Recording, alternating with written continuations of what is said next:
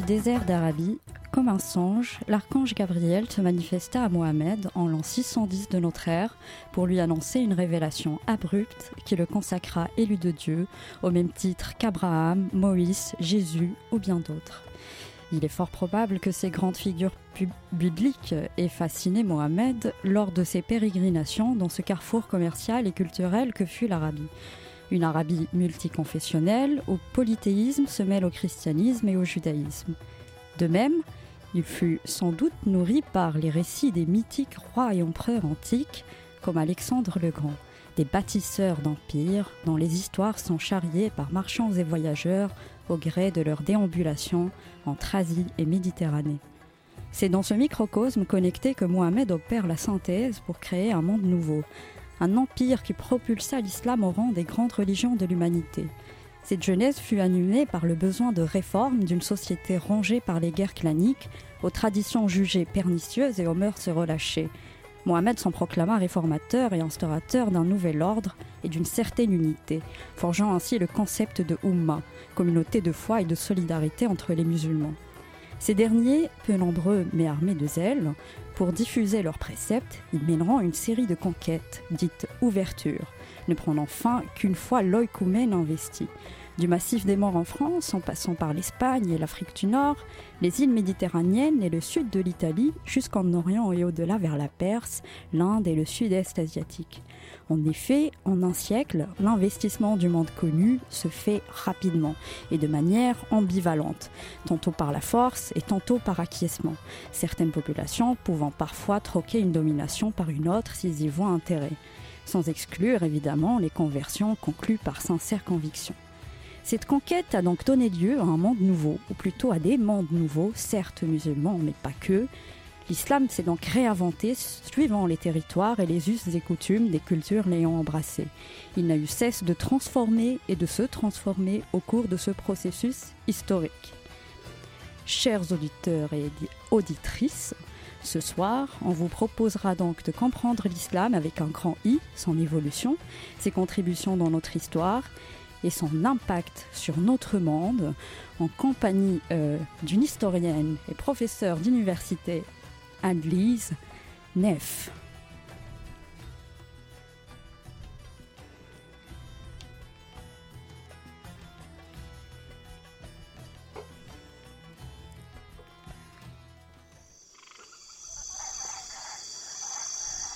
Les Voix du Crépuscule, Anthropologie et Sciences sociales sur Radio Campus Paris.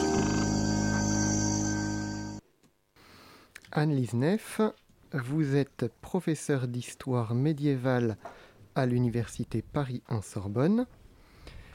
Vous êtes spécialiste notamment de l'histoire de la Méditerranée centrale et de l'islamisation de l'Occident musulman.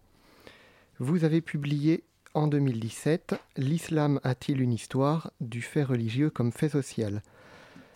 Euh, mais aujourd'hui, nous allons surtout parler de votre nouveau livre, Révolutions islamiques, Émergence de l'islam en Méditerranée, 7e, 10e siècle. Anne-Lisef, bonjour. Bonsoir. Alors, je vais passer la parole à euh, Iman, euh, Emric et Carlos pour l'interview. Juste peut-être une toute petite question pour commencer. Mhm. votre terrain, c'est uniquement la Méditerranée ou on va aussi parler de où vous parlez aussi de, l'Arabie, l'Arabie saoudite et, le... Alors, mon terrain euh, privilégié, c'est effectivement euh, la Méditerranée centrale. J'ai commencé comme spécialiste de la Sicile et même de la Sicile des 11e, 12e siècles. Et puis je suis remontée un peu euh, dans le temps au fur et à mesure jusqu'à la conquête de la Sicile au 9e siècle. Et puis je me suis intéressée un petit peu de manière parallèle, je dirais, à une autre conquête, qui est euh, la conquête islamique, qui a lieu entre le 7e, disons, et le 9e siècle, et qui débute effectivement euh, en Arabie. Donc, euh, par la force des choses, je m'intéresse aussi à l'Arabie, même si ça n'est pas mon premier terrain. Merci Alice. retournons à votre livre dont le titre est Révolution islamique, au pluriel. Qu'est-ce qui justifie ce choix et dans quelle mesure il s'agit d'une révolution au même titre que la révolution bolchevique ou la révolution française? Alors, précisément, il ne s'agit peut-être pas tout à fait de la même révolution. L'idée, c'était de, réfléchir à cette, à cette notion euh, afin de penser ce qu'était la création d'un monde nouveau. Et donc d'insister dans ce qu'il y avait de radicalement nouveau euh, dans l'émergence du monde islamique. Puisqu'on a beaucoup insisté, et à juste titre, puisque tout naît de quelque chose, euh, sur des continuités qui existent, il est vrai que l'islam naît dans un monde antique. Hein. on peut dire que c'est le dernier grand empire antique de ce point de vue. Mais en même temps, de toute évidence, euh, au IXe siècle en tous les cas, si on prend un peu de recul et qu'on regarde euh, ce qui s'est passé, on voit qu'un monde nouveau est advenu. Donc la question, c'est de se demander comment. De toute évidence, là aussi, euh, il n'y a pas vraiment de table rase. Euh, si on regarde euh, archéologiquement, euh, si on regarde du point de vue des déplacements de population, si on ne peut pas dire qu'une vague a déferlé sur le monde, on ne peut pas dire non plus que les villes ont été rasées au sol, on ne mm. peut pas dire... donc ça s'est passé autrement. Et donc ce mouvement n'est pas ex nihilo. Il y a des choses qui se sont préparées en amont et Mohamed n'en est que la culmination finalement. Alors de fait, hein, euh, aucune création historique ne naît de rien, c'est une évidence, et euh, l'islam euh, pas plus que le reste. ce sur quoi il faut, insister, je, pense, et c'est pour ça que ça n'est pas tout à fait une révolution bolchevique, c'est qu'on a affaire à une révolution symbolique. C'est-à-dire que ce qui change, en fait, c'est la manière d'interpréter le monde. C'est une révolution d'ordre cognitif. Euh, et symbolique, donc pas uniquement euh, matériel. Il y a bien sûr des choses qui changent euh, d'un point de vue matériel, mais on peut presque dire que c'est dans un deuxième temps. dans la mesure où la révolution qui va avoir lieu est en quelque sorte performative. Elle fait exister des choses nouvelles dans le monde social. pour le dire. et quand vous dites révolution symbolique et cognitive, euh, qu'est-ce que vous voulez dire par cela exactement?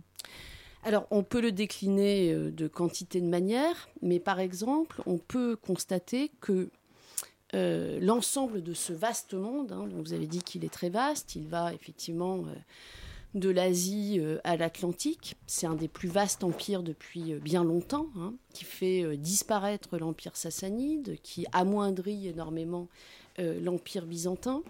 À l'intérieur de ce vaste espace, et on n'y a souvent pas, peut-être pas suffisamment prêté attention, on va renommer en fait tous les espaces, les populations, leur redonner euh, euh, des ancêtres, une histoire, donc réécrire l'histoire du monde, dont l'islam est en quelque sorte effectivement un point culminant pour ceux qui écrivent cette histoire bien mm. entendu. Euh, donc euh, tout cela euh, exige hein, renomination des espaces, refondation de l'espace, refondation du temps, évidemment, de penser une révolution très radicale. Et est-ce que ces musulmans se sont, ont vraiment révolutionné la toponymie des espaces investis où euh, ils ont adapté ces toponymes par rapport à leur parler, à leur manière de prononcer?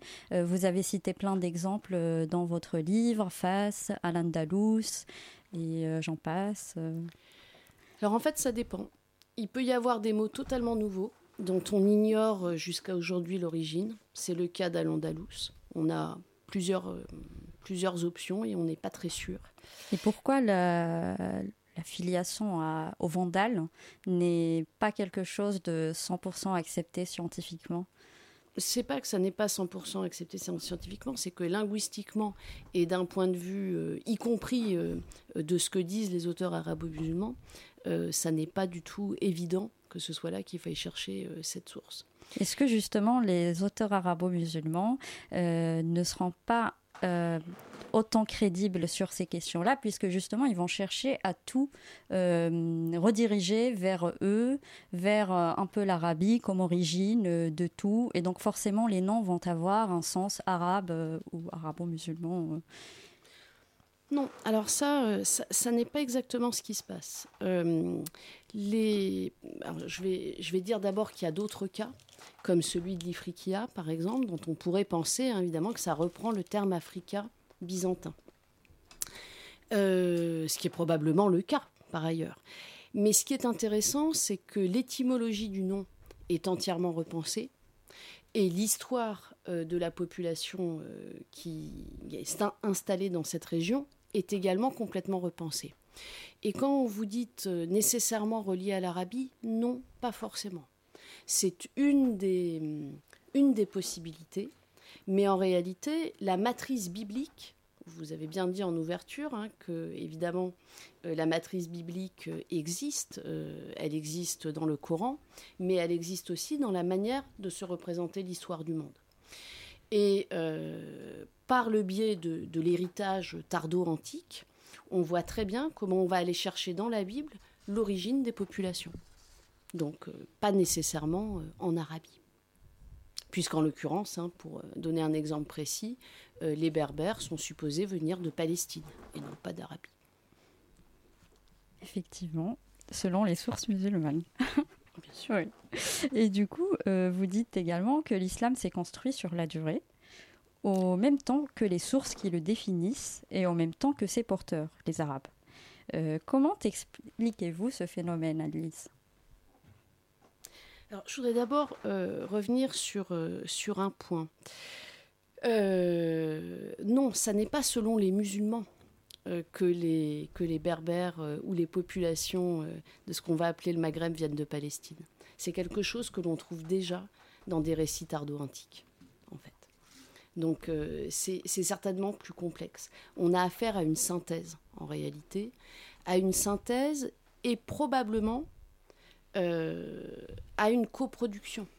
C'est-à-dire qu'il ne faut pas imaginer que les conquérants euh, arrivent en fait avec euh, des idées toutes faites qu'ils ont élaborées en Arabie, qu'ils imposent à tout le monde. Ça, n'est certainement pas le cas.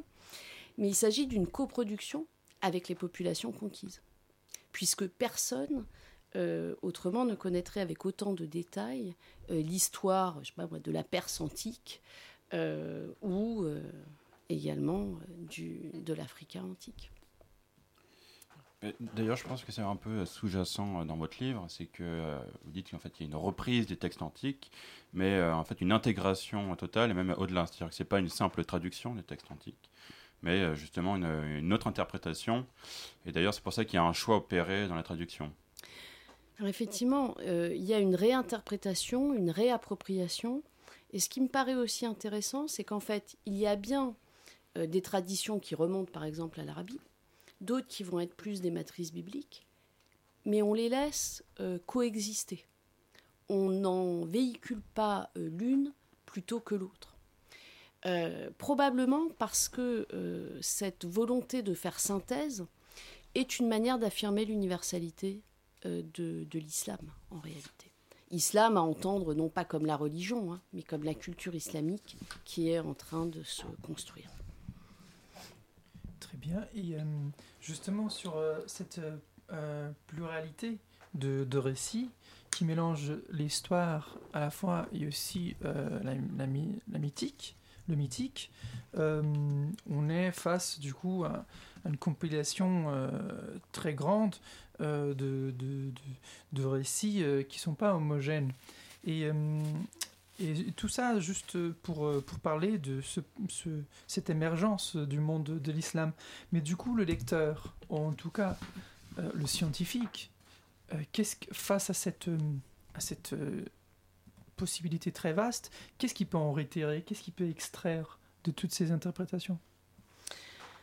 Alors de fait, je, crois qu'aujourd'hui, euh, quand on étudie les textes, alors il faut, peut-être d'abord euh, souligner un point, c'est qu'on n'a euh, pas de texte arabo-musulman contemporain en fait de l'émergence du monde islamique. Si on entend par émergence les 7e, 8e siècles.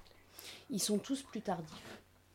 Donc ce qu'on voit en fait, c'est une révolution déjà accomplie d'un point de vue symbolique et ça c'est tout à fait important. Donc du coup, on a affaire à une euh, écriture a posteriori euh, de ce qui s'est passé. Et aujourd'hui, on a de plus en plus tendance à estimer que l'on va euh, étudier plutôt des représentations plutôt que de se demander ce qu'il y a comme part de réalité historique dans, ces, dans ces textes. Pour ce qui est de, disons, du contexte historique concret, on va plutôt se tourner euh, vers euh, des documents, donc des papyrus, euh, la numismatique éventuellement l'archéologie, alors que les textes littéraires sont nettement postérieurs et proposent une réécriture. Merci. Peut-être je laisse maintenant la parole à Pascal qui veut faire une annonce. oui, nous nous avons un camarade anthropologue qui est disparu il y a à peu près un mois et demi. Et euh, c'est Émile qui va nous faire un hommage. Les voix du crépuscule. Les voix du crépuscule. Les voix du crépuscule. Anthropologie et combat des peuples autochtones sur Radio Campus Paris. Oui, bonsoir Pascal, bonsoir à tous. On va, on va donc parler d'Alban Bensa, disparu le 10 octobre dernier. Et euh, toi Pascal, tu es le seul dans cette émission, je pense, à pouvoir te souvenir des moments qu'on a passés avec lui. Donc j'imagine que l'émotion sera particulière. L'anthropologue Alban Bensa, spécialiste de la Nouvelle-Calédonie, est mort le 10 octobre dernier.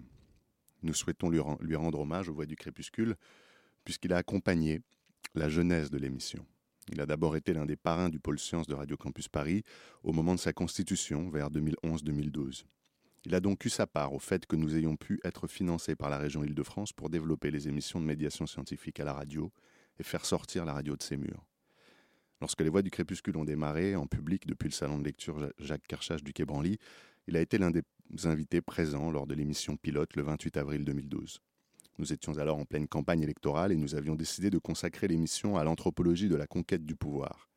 Lui qui a toujours milité pour les droits du peuple kanak et pour l'indépendance de la Nouvelle-Calédonie avait peut-être vu dans cet intitulé un bon augure. On ne pourra plus hélas le lui demander. Alban Bensa était né en 48 à Paris, d'une mère fréquentant les milieux artistiques de Saint-Germain-des-Prés et d'un père issu de la petite bourgeoisie commerciale. Mais il semble que ce soit sa grand-mère qui ait exercé sur lui l'influence intellectuelle et morale la plus profonde. Lectrice insatiable, ancienne résistante ayant troqué le catholicisme de son éducation pour un communisme de combat, elle va marquer de son empreinte le tempérament de son petit-fils, qui lui est souvent confié dans son petit village de Seine-et-Marne, la grande paroisse. C'est d'ailleurs par l'anthropologie du monde rural que la carrière d'Alban Bensa va commencer. D'un milieu anticlérical, il est fasciné par les pratiques religieuses catholiques. Lui qui n'a aucune culture ni formation religieuse, il découvre un monde qui lui apparaît comme exotique. C'est donc au culte des saints guérisseurs du Perche qu'il va consacrer sa thèse, entre 1969 et 1973. Mais l'événement décisif de cette période est à chercher ailleurs que dans sa thèse, comme pour bien des doctorants. L'événement décisif, il le raconte très bien dans une série d'entretiens filmés en 2019 par le projet anthropologue.net, qu'on peut trouver sur YouTube. C'est sa rencontre avec les ethnolinguistes intervenant au séminaire de Jean Gard, son directeur de thèse et en particulier sa rencontre avec Jean-Claude Rivière et surtout André-Georges Audricourt. Audricourt, avec son approche linguistique, matérialiste et comparative de l'anthropologie océaniste, va fasciner le jeune ethnologue, qui est en mal de concret et de solidité empirique. Avant de décrypter la pensée mythique d'un peuple, il faut déjà savoir comprendre son, interlocuteur, être capable de distinguer s'il vous propose de boire un verre ou de dégager. Audricourt ne va pas manquer de repérer la flamme qu'il vient de susciter chez le jeune enseignant-chercheur. Il va l'attiser jusqu'à lui proposer de partir en Nouvelle-Calédonie pour apporter des données sur une langue et l'ethnie qui la parle. Alban Bensa ne demande que ça, et alors qu'il travaille encore à sa thèse sur les saints guérisseurs du Perche, il consacre ses week-ends à l'apprentissage d'une langue kanak, préalable à la mission ethnographique que Audricourt veut lui confier. Ce qui est intrigant et je trouve assez touchant, c'est que Audricourt et Rivière vont s'engager dans la formation de leur jeune poulain et aller jusqu'à se déplacer chez lui, à côté de Dourdan, le week-end, pour le former à cette langue si rare que seuls quelques enregistrements existent sur des bandes qu'ils portent avec eux. Pour finir cet hommage, je voudrais qu'on écoute la voix d'Alban Bensa dans l'un des entretiens réalisés par anthropologue.net, où il raconte son arrivée en Nouvelle-Calédonie et comment ses premières impressions vont structurer finalement toute son expérience future.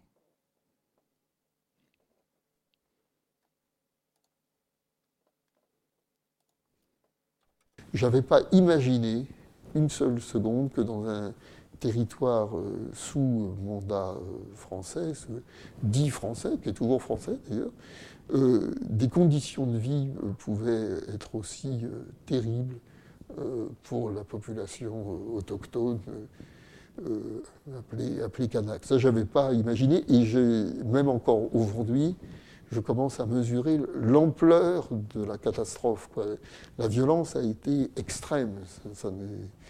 De la colonisation française à partir de 1840. officiellement, c'est 1853. Jusqu'en 1946, c'est le code de l'indigénat. Et puis ensuite, euh, euh, les séquelles de cette euh, violence coloniale sont incalculables. Merci Émile, merci beaucoup pour cet hommage. Hélas, non, je n'étais pas des émissions où Alban Bensa était présent. L'émission pilote, j'étais pas encore arrivé, euh, mais je l'ai bien sûr écouté. Euh, je pense que on peut réagir euh, un peu. Je, crois qu'Emeric, toi aussi, tu t'intéresses beaucoup à la Nouvelle-Calédonie. Absolument, Pascal. Il y a une actualité qui est brûlante en Nouvelle-Calédonie, puisqu'il est censé y avoir un référendum le 12 décembre euh, je dis il est censé, je pense qu'il aura lieu, mais euh, les opposants, enfin les partisans du non, donc de ceux qui veulent euh, ne pas rester français, appellent à un report du vote. Est-ce que tu peux nous dire pourquoi, Émeric? Alors ils appellent un, un, report du vote parce que effectivement les conditions sur l'île sont un peu complexes, pour le moins complexes parce que les conditions sanitaires elles sont particulières. Ce qui fait que bah, les gens vont avoir peur de voter et donc euh, ils n'ont pas non plus eu le temps de, faire une mobilisation massive pour le non. Pour le oui, ça dépend euh, dans quel camp on se place. Mais ce qu'effectivement, c'est une grosse problématique et d'ailleurs je pense qu'on l'abordera dans une prochaine émission au sein des Voix du Crépuscule. Merci Emeric. On peut passer à une première pause musicale.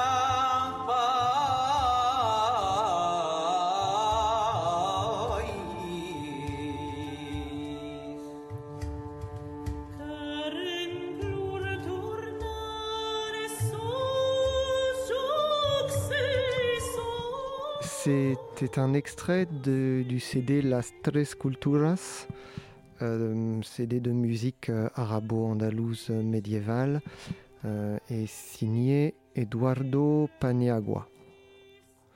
Je ne sais pas si vous connaissez Anne Lisnef.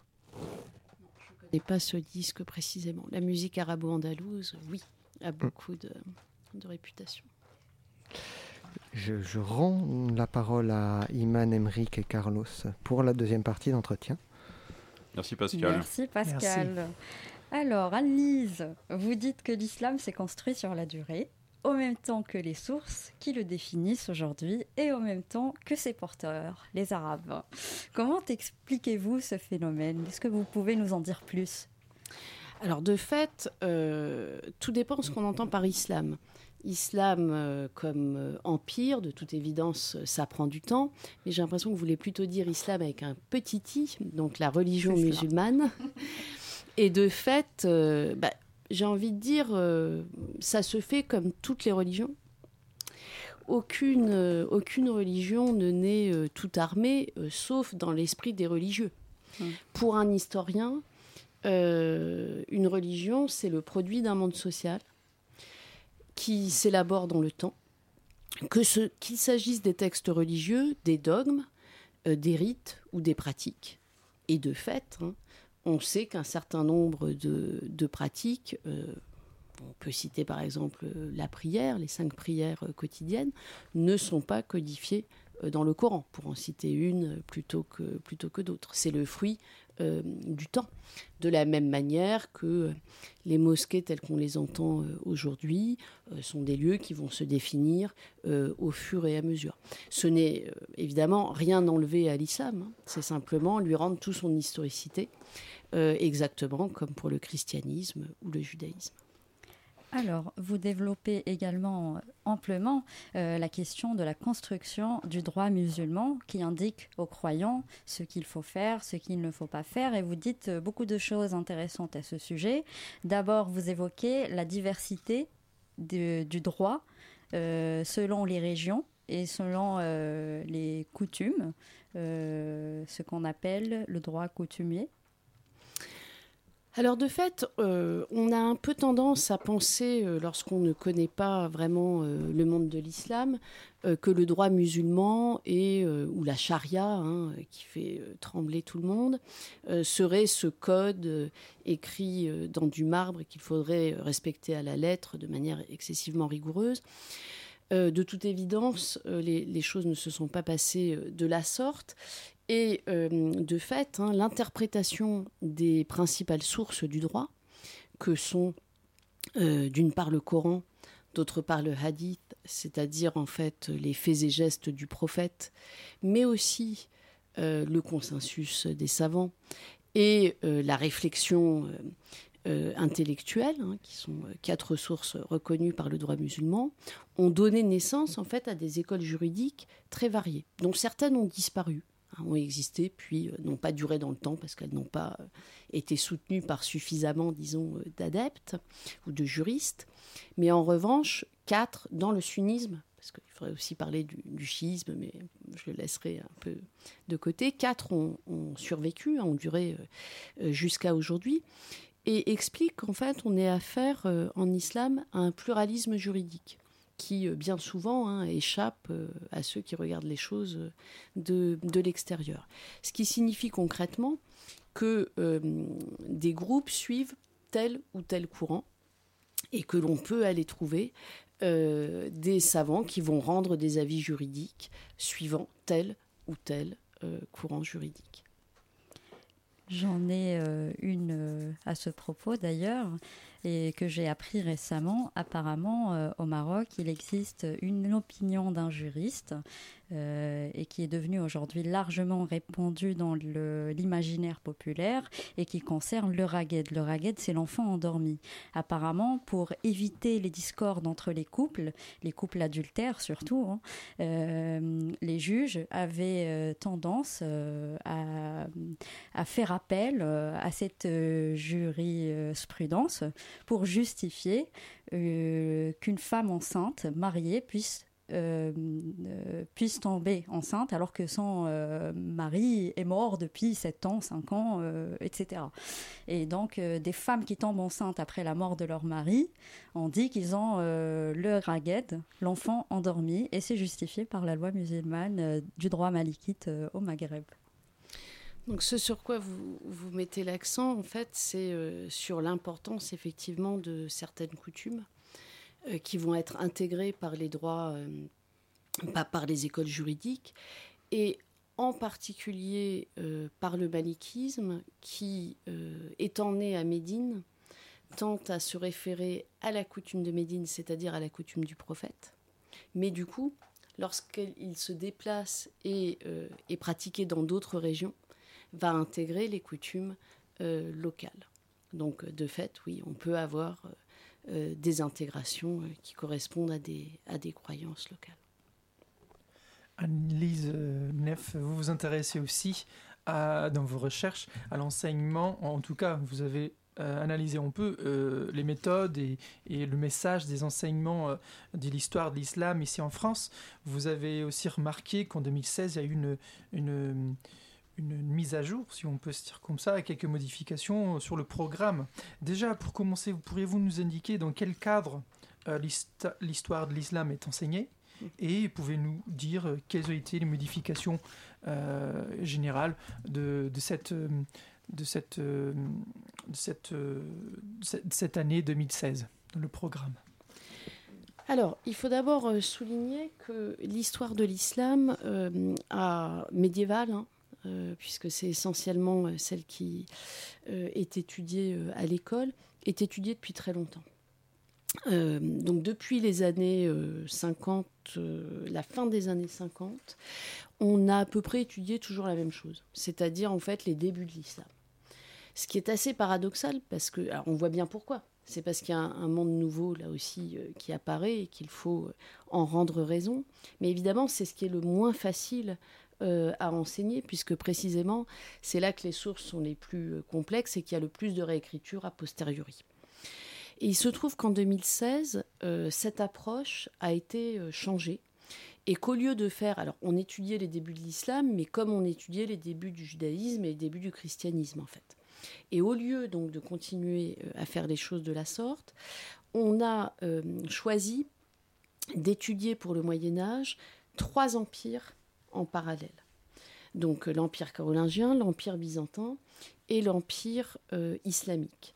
Et en, comment dire, en élargissant euh, la période chronologique du 6e au 13e siècle. Donc tout d'un coup, on quittait les tout débuts de l'islam. Et en plus, on posait la, question, en fait, non plus en termes d'origine, ce qui est toujours très compliqué. Hein. Euh, c'est un peu comme les origines de la France, vous voyez, c'est pas, pas simple. Il vaut mieux éviter la question des origines en la posant, euh, en posant plutôt donc la question de la construction impériale, en mettant l'accent en fait sur ce qui non pas différencie ces trois ères, mais sur ce qui les rapproche. Et donc, c'est une manière, à mon sens, et c'est pour ça que c'est une réforme intéressante, d'atténuer la spécificité euh, de l'islam pour en faire un empire comme les autres, d'une certaine manière. Un empire qui a ses caractéristiques, mais un empire qui partage bien des caractéristiques des empires, et notamment le fait qu'il est très divers euh, et très pluriel en, en interne. Merci beaucoup. Merci à vous. Euh, Annelise, euh, vous euh, avez pas mal de fois cité l'ouvrage de Jane Burbank et Frédéric Cooper sur la construction des empires dans votre ouvrage. à votre avis, quels sont les aspects qu'ils partagent avec l'Empire romain et les autres grands empires qui ont marqué notre histoire? Alors précisément, euh, le, un des traits euh, que, que, je citais à l'instant, hein, c'est-à-dire euh, que l'aspiration à l'universalité qui caractérise la pensée impériale, hein, l'idée qu'on va conquérir l'ensemble du monde, c'est ce qui anime les empires, qui sont des, entités expansionnistes. Ça, c'est sûr que l'islam le partage avec les autres empires. Et euh, donc cette prétention à l'universalité implique en fait de reconnaître aussi la diversité interne, puisque l'ensemble du monde doit venir converger dans cet empire. Est-ce qu'il y a une reprise du modèle politique de ces empires-là? Alors, de fait, euh, en deux temps, je dirais. Dans un premier temps, plutôt de l'Empire byzantin, euh, pour la période notamment euh, omeyyade, hein, qui dure jusqu'en 750, où la capitale est à Damas, l'Empire regarde vers la Méditerranée. Euh, on, se lance sur cette Méditerranée, contrairement à ce qu'on a longtemps dit. Hein, les Arabes ne sont pas allergiques à l'eau, et pas non plus à l'eau salée d'ailleurs. et ils vont donc connaître une expansion sur ces routes, sur ces routes maritimes. Euh, et ça, c'est une manière en fait de reprendre l'héritage byzantin. Hein, puisque les, Arabes appellent euh, la mer Méditerranée la mer des Roums, la mer des Romains. Et puis il y a un deuxième temps, euh, après 750, après la prise de pouvoir des Abbassides, où en fait on a un, euh, un déplacement du centre de l'Empire, de Damas jusqu'à Bagdad. Je crois qu'aujourd'hui, tout le monde voit à peu près où est Bagdad, hein.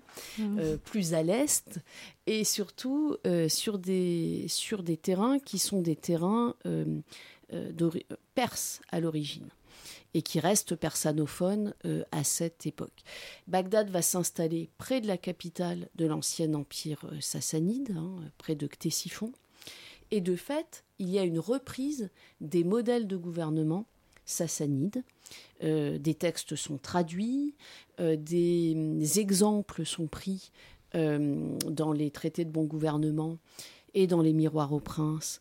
on s'inspire en fait des rois perses antiques, hein, qui bien sûr ne sont pas aussi excellents que des gouvernements islamiques, mais sont parmi les meilleurs, sinon les meilleurs, euh, de la période pré-islamique. Et euh, ça, c'était pour le pôle euh, oriental. Le pôle occidental de l'Empire avait aussi peut-être un modèle différent de gouvernement. Et Alors, ce que l'on trouve du côté occidental, c'est Byzance. En... Dans la péninsule ibérique, au fond, le modèle visigothique euh, n'a pas vraiment euh, inspiré les, conquérants pour une raison simple, c'est que l'émirat euh, d'Al-Andalus, puis le califat d'Al-Andalus, dans la péninsule ibérique, sont construits par des Omeyyades, ou par un Omeyyade, et en référence au califat Omeyyade antérieur. Il s'en veut le prolongement, hein, puisque un survivant va euh, rescapé des massacres organisés par les Abbassides contre les Omeyyades, va gagner la péninsule ibérique. Merci euh, Anne-Lise. Nous allons écouter euh, maintenant un classique de la musique andalouse du Maroc et de l'Algérie actuelle. Ya qalbi hal, Oh mon cœur, laisse le temps, suivi traditionnellement par la chanson de Rimoun, Ramatni ou Rimoun m'a envoûté, donc cette musique très populaire est écoutée à l'occasion des fêtes et cérémonies religieuses juives et musulmanes au Maroc et en Algérie. La tradition orale attribue sa composition à l'époque du royaume de Grenade, qui fut le dernier bastillon musulman en péninsule ibérique. C'est une chanson d'amour qui, mettant en exergue les tourments de l'âme amoureuse du poète, qui peine à conquérir sa bien-aimée Rimoun. Maintenant, attardons-nous sur cette dernière un moment. Dit comme ça, ce prénom ne semble pas très arabe. Il semble faire référence au prénom Raymond, qui devient Rimoun. Cette hypothèse ne fait pas trop la joie des puristes arabisants qui y voient une déformation euh, du prénom arabe Rim. Néanmoins, il convient de rappeler que bon nombre des prénoms féminins en Al-Andalus et en Afrique du Nord sont d'origine romane, comme Maria, Louisa, Rizlan, Rita et j'en passe. Le jeu d'influence est réciproque. Les paroles de certains couplets peuvent varier selon les régions. Par exemple, ne connaissez l'amour que les poètes, plus courantes, peut devenir ne connaissent la guerre que les chrétiens, moins diffuses. Peut-être qu'il est difficile pour notre poète, aussi doué soit-il, de remporter une guerre sur Rimon, la chrétienne, qui sait. Écoutons donc cette musique interprétée par la magnifique Dea Sniberg avec l'orchestre de Jérusalem dirigé par Tom Cohen.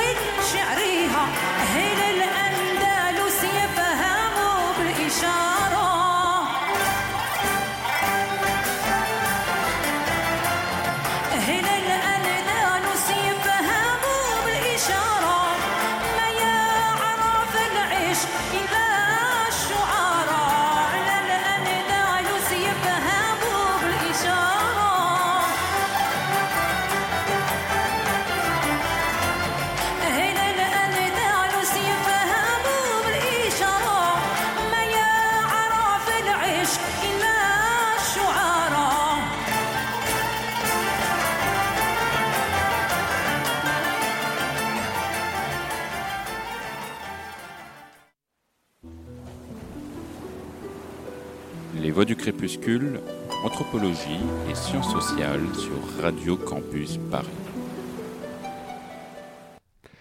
Bien, merci Iman pour ce choix musical. Euh, ben, je te laisse la parole à nouveau pour la troisième partie d'entretien. Merci Pascal. Alors, al 19, euh, comment est-ce que les peuples conquis nommaient les musulmans au 7e siècle et comment est-ce que cela nous renseigne sur la pertinence du terme arabo-musulman tant utilisé pour parler du territoire de l'islam aujourd'hui? Alors, c'est deux questions euh, un petit peu différentes, mais euh, ce qui est intéressant, c'est qu'effectivement, euh, par rapport à ce que nous disions tout à l'heure, c'est-à-dire la construction dans le temps de la religion musulmane, on peut dire aussi que les musulmans n'apparaissent qu'avec le temps. Dans un premier temps, y compris pour, enfin, en arabe, ils sont appelés les croyants et non pas les musulmans, les musulmans. Mais surtout, pour les populations conquises, on trouve quantité euh, euh, d'autres termes euh, qui vont de, du connu Sarakénoï, hein, qui a donné Sarrazin, à d'autres un petit peu moins connus, des termes syriaques ou des termes qui renvoient à des tribus arabes comme les taillés, par exemple. ce que ça veut dire, c'est qu'effectivement, ils ne sont pas perçus immédiatement comme porteur d'une nouvelle religion. Et qu'il y a probablement un temps où euh, tout le monde euh, s'interroge un peu sur le contenu exact euh, de cette religion. Et surtout, ils sont surtout vus comme de nouveaux conquérants, donc des, militaires plus que comme des combattants de la foi. Et est-ce que ces arabo-musulmans ont été vecteurs d'une arabité, d'un panarabisme avant l'heure? Ah, bonne question. Parce qu'effectivement, on pourrait se dire que si ce ne sont pas des musulmans tels que nous les entendons qui prennent les armes et conquièrent euh, l'Empire, ce sont des Arabes. Euh, sortis euh, de la péninsule arabique. là aussi, c'est un petit peu complexe parce qu'ils ne sont pas désignés comme tels non plus par les conquis et que surtout, on considère aujourd'hui, à la lumière de nouvelles études, que l'arabité euh, tel qu'on l'entend euh, aujourd'hui, donc euh, renvoyant à une langue arabe, des ancêtres éponymes, etc., est en fait une construction qui a lieu au sein de l'Empire. Elle a lieu au contact avec les conquis, puisque les conquérants vont se définir par rapport à ces conquis pour assurer et affirmer leur prééminence et donc une identité en quelque sorte nouvelle ce qui pourrait paraître évidemment un peu contre-intuitif, mais qui renvoie à des catégorisations relationnelles comme en connaissent bien les sociologues et, autres euh, spécialistes des sciences sociales. Et pourtant, euh, par exemple, dans les sources grecques, euh, à l'instar d'Hérodote, on peut trouver une référence aux Arabes. également, dans les sources romaines, il y a la Provincia Arabia. On parle même de Philippe l'Arabe qui était un empereur, hein, je crois. Bien sûr, bien sûr euh, le terme euh, arabe existait. Le problème est de savoir exactement ce qu'il désignait. Et là-dessus, des milliers de pages ont été rédigées, hein, que je ne vais pas ici résumer, allant de, de sens administratif au fait de renvoyer plutôt à des modes de vie nomades, notamment, euh, donc de fait, non, non pas euh, à un ethnos hein, ou à une, à une ethnogénèse. Alors, euh, Anne si vous le voulez bien, on va peut-être essayer d'aborder une autre thématique. dans, dans, le temps qui, nous reste, hein, à partie. vous parlez en fait des, révolutions donc, qui secouent le monde islamique à partir du Xe siècle hein, notamment, donc avec celle des Abbasides qui remplacent les Omeyyades mais aussi celle des Fatimides en Ifriqiya, euh, donc c'est-à-dire la Libye, la Tunisie, l'Algérie. Est-ce que peut-être qu'on peut revenir sur le contexte et montrer en quoi c'est une spécificité, euh, cette révolution des Fatimides? Alors en fait, euh, ce que j'ai voulu montrer, c'est qu'il euh, y avait des, révolutions après, en quelque sorte, la première révolution initiale qui donne naissance euh, à ce monde de l'islam et à ses échos hein, régionaux à chaque fois que, l'empire avance, qui sont des comment dire des révolutions islamiques au sens où elles réinventent ou refondent ce qu'est l'islam. Elles fondent pas un monde nouveau à proprement parler, mais elles prétendent le refonder, lui redonner son sens réel, euh, véritable. Euh, et c'est le cas en particulier donc de la, de la révolution fatimite, qui est une révolution chiite, euh, qui a lieu donc au Xe siècle en Ifriqiya, donc disons dans une Tunisie élargie par rapport aux, frontières, aux frontières actuelles et qui en fait va, va, porter hein, précisément un message de retour à une égalité des croyants, en particulier à un meilleur respect de la religion, et surtout euh, un message chiite, c'est-à-dire au fond euh, un message qui prétend que l'islam tel qu'il a été euh, construit depuis le 7e siècle n'est pas celui qui aurait dû être suivi.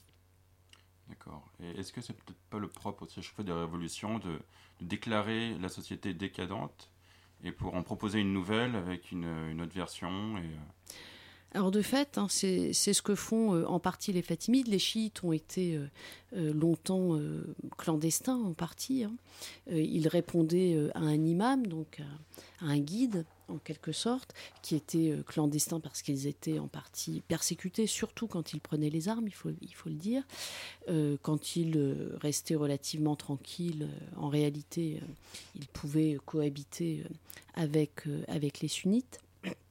Et euh, ces, chiites, donc en, en, Ifriqiya, vont critiquer un pouvoir qu'ils euh, euh, considèrent comme ne respectant pas notamment la fiscalité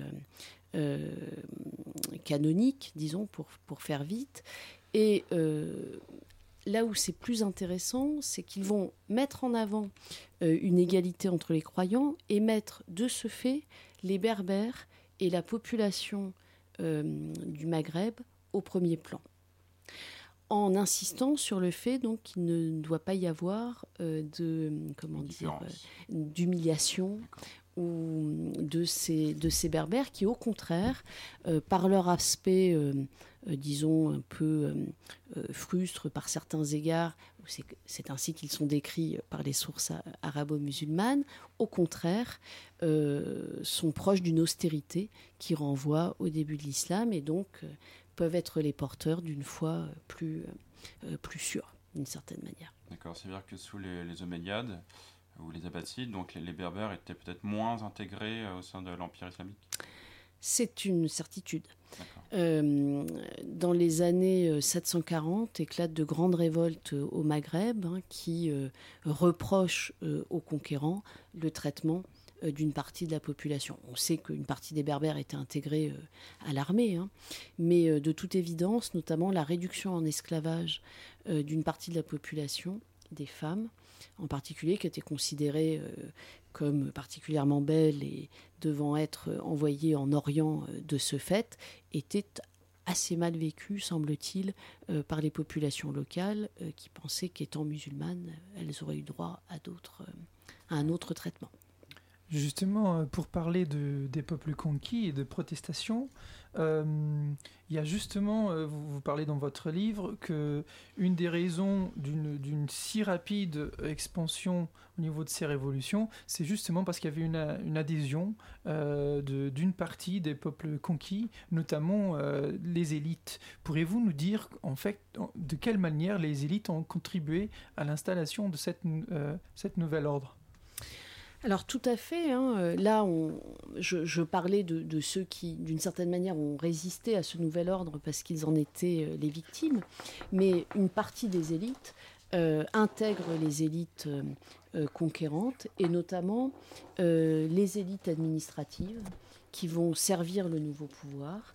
les administrations, dans un premier temps, sont multilingues et on voit hein, rester en place ou être promus euh, un certain nombre de membres des élites en Égypte, notamment. Euh, c'est très clair, où c'est mieux documenté hein, par, les, papyrus. Et localement également, les élites restent en place parce qu'ils servent d'intermédiaires euh, avec les populations locales. Mais ils sont en quelque sorte doublement légitimés par, par le lien qu'ils ont avec les populations locales, par lesquelles ils sont reconnus, et par le pouvoir qui leur donne des fonctions. Et euh, Alice, euh, on retourne euh, au sujet d'avant concernant l'adoption de l'islam par les Berbères. Et effectivement, on, a tendance à ignorer que la première forme d'islam qu'ils ont adoptée, c'est le schisme. Et les courants un peu réfractaires du sunnisme qui refusent la domination d'une seule et unique personne par sa filiation sur les autres Alors de fait, euh, ce qu'ils ont adopté essentiellement, c'est euh, le religisme, parce qu'on appelle le religisme.